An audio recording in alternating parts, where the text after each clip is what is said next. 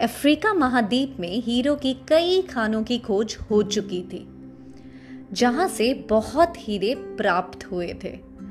वहाँ के एक गाँव में रहने वाला किसान अक्सर उन लोगों की कहानियाँ सुना करता था, जिन्होंने हीरो की खान खोजकर अच्छे पैसे कमाए और अमीर बन गए। वह भी हीरे की खान खोजकर अमीर बनना चाहता था। एक दिन अमीर बनने के सपने को साकार करने के लिए उसने अपना खेत बेच दिया और हीरो की खान की खोज में निकल पड़ा। अफ्रीका के लगभग सभी स्थान छान मारने के बाद भी उसे हीरो का कुछ पता नहीं चला। समय गुजरने के साथ उसका मनोबल गिरने लगा। उसे अपना अमीर बनने का सपना टूटता दिखाई देने लगा। वह इतना हताश हो गया कि उसके जीने की तमन्ना ही समाप्त हो गई।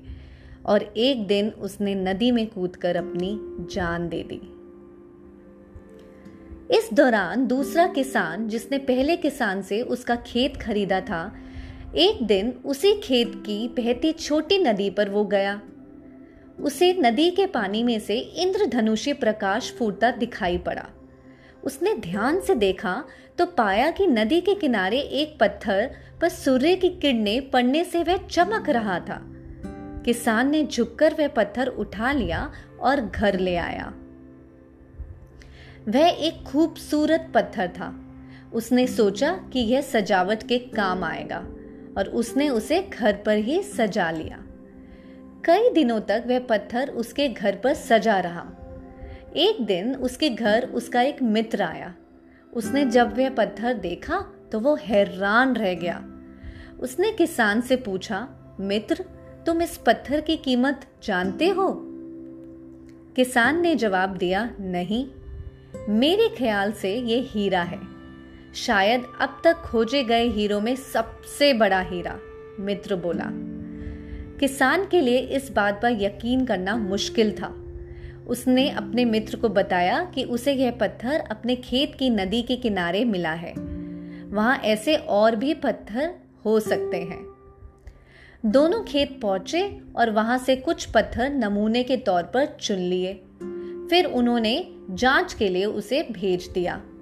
जब जाँच रिपोर्ट आई तो किसान के मित्र की बात सच निकली। वो पत्थर हीरे ही थे। उस खेत में हीरो का भंडार था। वह उस समय तक खोजी गई सबसे कीमती हीरे की खदान थी। दूसरा किसान उस खदान की वजह से माला माल हो गया। पहला किसान अफ्रीका में दर दर भटका और अंत में जान दे दी, जबकि हीरे की खान उसके अपने खेत में उसके कदमों तले थी। मित्रों, इस कहानी में हीरे पहला किसान में कदमों तले थी, लेकिन वह उन्हें पहचान नहीं पाया और उनकी खोज में भटकता रहा। ठीक वैसे ही हम भी सफलता प्राप्ति के लिए अच्छे अवसरों की तलाश में भटकते रहते हैं।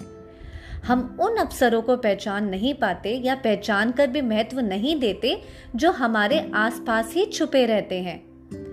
जीवन में सफल होना है तो आवश्यकता है बुद्धिमानी और परख से उन अवसरों को पहचानने की और धैर्य से अनवरत कार्य करने की।